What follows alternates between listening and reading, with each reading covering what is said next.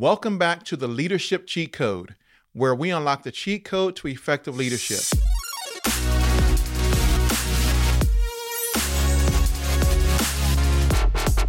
My name is Brian Vaughan. Today, I'll be discussing five powerful strategies that leaders can use to address team conflict. As a leader, it is crucial to understand the importance of resolving conflicts within your team promptly. Critically important. By doing so, you'll foster a positive work environment and enhance productivity. So let's dive into our first strategy. Strategy number one. Now, if you've listened to any of my podcast episodes previously, you will hear me talk about this probably the most, which is active listening. One of the most critical skills a leader can possess when addressing team conflict is active listening. It involves fully engaging with your team members, understanding their perspectives, and acknowledging their emotions. So, here are five practical tips to effectively practice active listening as a strategy for addressing team conflict. Number one is to give your full attention. When a team member approaches you with a conflict or concern, set aside any distractions and focus solely on the conversation. Put away your phones, put away your tablets, close out your email, shut your computer down, take your phone off the hook right? If you're using an old type of telephone, anything that could cause a distraction, put it away. Make sure you maintain eye contact and avoid interrupting while they're speaking. By showing that you have a genuine interest and that you're being attentive, you are creating a safe space for open communication. Number two is to use reflective listening. After your team member has expressed their perspective, paraphrase what they said to ensure that you have understood them correctly. This technique not only demonstrates that you are actively listening, but also helps clarify any misunderstandings. So, for an example, you could say, If I understood you correctly, you're feeling frustrated because. It's a way for you to reflect what they've said in your own words, but to use a reflective statement to indicate that you were fully listening and to ascertain if you fully understood. Key concept, I'll, I'll talk about it a lot. Habit five Seek first to understand, then to be understood. This is part of that process. Number three is to validate emotions. Team conflicts often evoke strong emotions, and as a leader, it is essential to acknowledge and validate these emotions, even if you don't necessarily agree with their point of view. You don't have to, but you're validating that their emotions, because for them, their emotions are real. It is what they are experiencing. So validate that they're feeling frustrated, angry, concerned, distraught, stressed, whatever those feelings are, sad, make sure that you validate the emotion. You don't have to agree with their point of view, but validate their emotion. Recognize their feelings without judgment. You can say things like, I understand why you might feel this way. Right? You're not agreeing with them, you're validating the emotion. Number four is to ask open ended questions. Encourage team members to share more about their experiences and perspectives by asking open ended questions. These questions invite more detailed responses and show that you are genuinely interested in understanding their viewpoint. So, for instance, you could ask, What led you to see the situation from this angle? But make sure that you are asking open ended questions after they have fully explained their position, their perspective, their viewpoint, right? Don't come straight off asking open ended questions, but make sure that you have reflected first. And if you need clarity and want to dig a little deeper, then ask open ended questions, but not while they are explaining their story. Allow them to explain their story. And then you listen, and then you can ask those questions to dig a little bit deeper. And then lastly is your ability as a leader to practice empathy. Put yourself in your team member's shoes and try to understand the situation from their perspective. Empathy allows you to connect emotionally with others and fosters a sense of trust. Consider how you would feel in this particular situation and use that understanding to respond with compassion and support.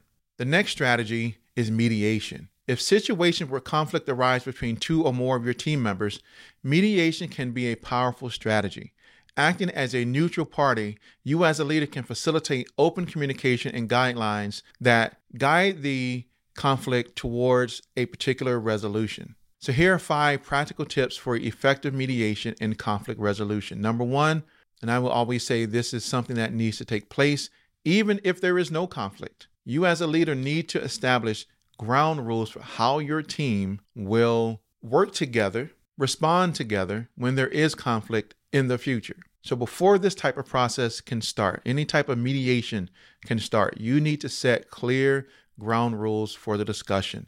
Encourage participants to remain respectful, avoid interrupting each other, and focus on understanding the underlying issues rather than pointing fingers or blaming each other. Having established guidelines and ground rules helps create a safe and constructive environment for resolving conflicts. Number two is to encourage empathy and perspective taking. Mediation is not about picking sides, but it is about understanding each person's perspectives. Encourage participants to put themselves in the other person's shoes and to see the situation from their viewpoint. This empathy building exercise can help foster understanding and open the door to compromise. Number three, is to identify common goals. During the mediation process, try to identify common goals or interests between the conflicting parties. Often there are shared objectives the parties want to achieve, even if they have different ways of reaching them. Focus on common ground, which can lead to win win solutions. You want those types of solutions, win win solutions, right? One of the things that you can have them do is to create win win agreements with one another. Have them really practice this type of empathy and perspective taking by creating win win agreements with one another. That way, they know the parameters of how each person is going to operate in order to achieve a win win outcome. All right, tip number four is to brainstorm creative solutions. Encourage parties involved to think creatively and collaboratively to find solutions that satisfy the interests of all people that are involved in this conflict. Explore various options and alternatives beyond the obvious ones.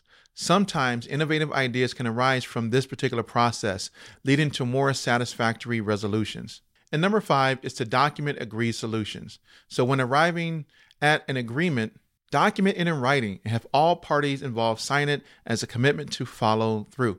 This could be that win win agreement that I just talked about. Have them write out what will be wins for party A and wins for party B, and then what the ultimate solution is going to be, and then have them both sign and say, hey, this is what we agreed to. Because this written record serves as a reference point and it can prevent misunderstandings later on. Additionally, it reinforces the sense of accountability for all parties to adhere to the agreed upon solution. And strategy number three is to use emotional intelligence. Emotional intelligence plays a pivotal role in addressing team conflict effectively. Leaders who understand and manage their emotions and also helps their teams to manage their emotions can navigate conflicts with empathy and sensitivity. So here are five practical tips for leveraging emotional intelligence to address team conflicts effectively. Tip number one is to recognize and manage your emotions. Start by becoming more aware of your emotions, your triggers during conflict situations. Understand that emotions are natural. We all have them, but they can sometimes cloud our judgment, our thinking, our perspectives. So take a moment to step back and to reflect on your feelings before you respond. Teach your team members to do this. Practice self regulation because this can prevent impulsive reactions that may escalate the conflict further. We know how we are as people. We get into conflict, somebody says something that we don't like, we take it to another level, we escalate it. That's because we lack, in those situations, emotional intelligence. We're off the charts with our reactivity in those situations. Right? So teach your team members how to respond proactively, to calm themselves, and to practice emotional intelligence. Tip number two is to encourage open expression of emotions. Create a safe space where team members can express their emotions and concerns without fear of judgment. Emphasize the importance of open communication and let your team know that their emotions are valid and will be acknowledged. By allowing emotions to be expressed, you can uncover underlying issues that contribute to the conflict. And tip number three is to practice empathy. Empathy is powerful. I think we know this. It is a very powerful tool in resolving conflicts. Put yourself in the shoes of your teammates and try to understand their perspectives, their feelings, their motivations. When you demonstrate empathy, you create an atmosphere of understanding which can diffuse the tension between whether it's between you and your team or whether it's between members of the team. It can diffuse these types of tense situations and it can foster a sense of connection among the team members. And number four, which is one of my favorite tactics, strategies, tips to use, is the use of I statements. A lot of people don't use I statements because we have been conditioned to utilize you statements. So when you are addressing conflict, encourage individuals to use I statements instead of you statements. So for an example, instead of saying, you never listen to my ideas, how does that make a person feel when you when someone says that? You never listen to my ideas. You, it's like accusatory, right? It's like you're under the lights. You're being interrogated. You never listen to my ideas. You could say, I feel unheard when my ideas are not considered. This is completely different, right? I statements focus on personal feelings rather than placing blame, and it helps to reduce defensiveness and promotes constructive dialogue. You statements is not the way to go. I statements is what you want to practice. I feel instead of you make me feel, right? That is blame oriented. Practice I statements, right? Learn all about I statements. Go back, Google I statements. In Seven Habits of Highly Effective People, they talk specifically, of course, I'm going to mention it, in Habit 5, how to use I statements versus you statements. So learn all about it and then implement that in your teams and teach your team members how to use that particular strategy when there's conflict. And number five is to implement emotional check ins. Regularly conduct emotional check ins with your team to gauge how they're feeling and to address any potential conflicts early on. These check ins can be one on one or they can be in a group setting. Create an open and non judgmental environment. Ask team members to share how they're doing emotionally. By proactively ad- addressing emotions, you can prevent conflicts from escalating or identify areas where support is needed. Strategy number four is all about conflict resolution techniques. Conflict resolution techniques provide leaders with practical approaches to resolving team conflicts. It is an essential skill for you as a leader to foster a harmonious and productive team environment. So, here are five unique and practical tips for conflict resolution. Tip number one is for you as a leader to foster a collaborative environment. Encourage a culture of collaboration where team members feel comfortable sharing their concerns and their opinions. When conflicts arise, emphasize the importance of resolving them together rather than assigning blame or pointing fingers at someone. Promote open communication and create opportunities for team members to work together on common goals. Number two is to implement the win win approach. Instead of adopting a competitive mindset where one party wins and the other party loses, right? That is win lose, right? If you go back and you think about the different types of ways that we interact with people. Stephen Covey calls them the six paradigms of human interaction. And so we have things like win win, which is the ultimate. Well, and then we have win lose, lose lose, lose win, right? There's so many of these uh, paradigms of human interaction, but we all have one of these. We all have one of these paradigms when we are interacting with someone when it comes to conflict. You, as a leader, your ability with your team when there is conflict. You are aiming for win win solutions. This is the approach when you're seeking to find solution that is going to benefit all parties involved. So encourage your team to take on brainstorming and to create problem solving tactics to identify areas where they could resolve these conflicts effectively. Number three, something I just mentioned, but I want to make sure I mention it again because it is critically important. I talked about I statements versus you statements. I won't spend so much time on it this time, but I just want to reiterate that when conflicts do arise, you want to make sure that you are using I statements versus you statements. You statements, once again, feels very accusatory, feels like you're pointing fingers at people, and you don't want that to happen because it can escalate to conflict. And your job as a leader is to de escalate conflict, not to escalate conflict. And tip number four is to apply the grace method, to extend grace to one another, to extend grace, I'll say it again, to one another. We don't practice that enough, the extension of grace to each other. We always have something that we want to gain out of something, out of this interaction. Grace shows that you care for someone. That is what grace is. Grace, let me let me break it down for you really quick. Grace stands for gather, respect, analyze, choose, and execute. It is about extending grace to one another, but there's a process of how you do that in a conflicting situation. So here it is. Take notes. Go back, get a pen and paper, or however you want to take notes. A is gather. Bring all parties involved in the conflict together to discuss the issue. B is for respect. Well, R is for respect, but B is respect. Encourage each person to share their viewpoint without interruptions or judgment. C is analyze. Identify the root causes of the conflict and explore potential solutions together. Then you move to D, which is to choose, which is this is allowing you to evaluate the proposed solutions and to select the one that best addresses the issue. And then you can move to E, which is to execute, which is to implement the chosen solution and monitor its effectiveness.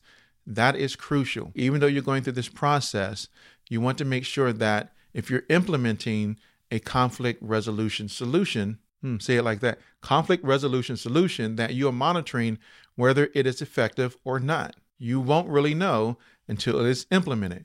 And then once it's implemented, you have to monitor it. And once you monitor it, you can then determine if it was truly effective. And if it wasn't, then you got to go back with your team, with whoever the conflict was between, reevaluate, and then re implement. Come up with some new solutions, new brainstorming, new creativity, come up with different solutions and re implement. And now you got to go back and re monitor again. Right? It's part of the process. If you want to handle conflict effectively, this is a process to help you do that. And tip number five is to mediate with neutral third parties. So, in complex conflict, consider involving a neutral third party mediator. This individual can act as a facilitator, guiding the discussion and ensuring that both parties have an opportunity to voice their concerns. A, mediator can help maintain objectivity and work towards finding a resolution that satisfies all parties. Okay, let's go to strategy number five, our last strategy, which is to implement team building activities. These types of activities can play a significant role in addressing team conflicts and strengthening relationships. So, here are five practical tips for utilizing team building activities to address conflicts and to strengthen those relationships within your team. Tip number one is to implement outdoor adventure challenges. Organize these types of outdoor adventures that require team members to collaborate and face challenges together. Activities like rope courses or hiking or scavenger hunt can promote trust, communication, and problem solving skills. It's putting them in situations where they're going to face obstacles as a team. And these individuals, your team members, are going to have to learn how to rely on each other's strengths and to build camaraderie with each other. And tip number two is something that I'm building upon, which I just mentioned in, in tip number one, which are escape room challenges. And escape rooms can provide a fun and immersive environment where these team members they have to work together to solve certain types of problems, puzzles, so that they can escape the room within a certain time limit. Just as with tip number one, these activities encourage teamwork and critical thinking and effective communication as participants pull their ideas and resources to achieve a common goal. I mean, they got to get out of the room within two hours. So they're going to experience a lot of issues and conflicts and problems this is a great way for tip number one and tip number two that allows them to really go through that type of activity together and and to watch what they do. You as a leader don't don't be in that room with them. Don't take part in the escape room with them, but monitor what happens. Sit back and see, and then that can allow you to see and identify areas where you may want to address certain type of conflict within your team. And number three, which is one of my all-time favorites, I do this very often. I'm asked to facilitate these types of things often, which are personality assessments, and they work great. So, your ability to do something like a Myers Briggs, which I am a Myers Briggs certified facilitator, you can do MBTI or you can do DISC, either one. They both work well for what you want to uh, what you want to achieve. Um, but the overall intention is is that they go through this process. The members can take the assessment they can get their results, they can read them. And through this type of session, you as a leader, or you can bring in a facilitator who has an expertise in this area, they can go through their results, share their results with their teams, and discuss how their personality traits impact their work style and interactions. Understanding individual differences can foster empathy and appreciation for each other's unique contributions. These are great to do. One of the things that I like to do in relationship with MBTI, and it's something that you can do as well, is through a company called Human Synergistics.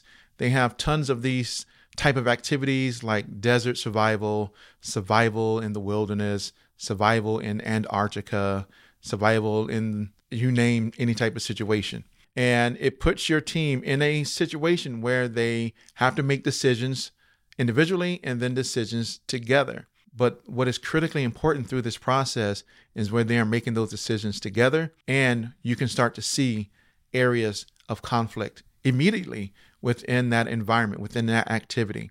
Uh, so if you're interested, this is not a human synergistics promotion, but you could reach out to Human Synergistics and learn more about those type of interactive courses that they have and implement those within your team. All right, number four is to uh, have volunteer projects. So engage the team in volunteering activities for a cause they care about. Working together for this particular cause helps them to create a sense of unity and purpose among the team members. Additionally, it provides an opportunity to see each other in a different context, which can lead to deeper connections and increased mutual respect. And number five, tip five is to have lunch and learn sessions. Organize informal lunch and learn sessions where team members take turns sharing their hobbies, their skills, or their interests with the group. It can be anything from cooking a special dish to playing a musical instrument, because this fosters a relaxed atmosphere where team members bond over shared interests outside of work, leading to stronger relationships within the team. I'm telling you, that is something that is crucial to implement. The stronger your team work together, the stronger the bond within that team, the stronger the unity, the camaraderie, the more effectively they'll be able to handle conflicts together. When teams don't really know each other, they're jockeying for positions. People are trying to become the leader of the group, right? We've seen situations when you think of team dynamics, there's a certain person or persons who are moving up within the team that team members see as the go-to person and, and they start to rely on that person as a de facto leader right we've all seen that within our work environments but the stronger the team the stronger the camaraderie the stronger the unity the less conflict you will have you will start to see that they'll be able to handle conflicts themselves without any type of mediation or input from you as a leader which is something that is super critical I didn't really get into it in this particular episode. One of the biggest tips, maybe I'll go back and do another segment specific to this tip, is your ability as a leader to help your team define conflict and how they navigate conflict, how the team historically has dealt with conflict in the past. If you have a high performing team, right? I'm going to get, see, I'm getting into it.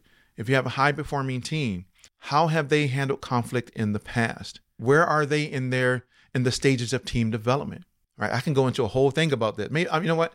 I'm not even going to give you the rest of it. I'm just going to do a whole part 2 to this whole thing. And that way, you have something else to come back and look forward to, which is part 2 to team conflict. So I'll talk about how to do that a little bit later because there are some other things that I want to give you that relate to team dynamics, stages of team development, and how conflict plays a huge role into that. So there you have it, right?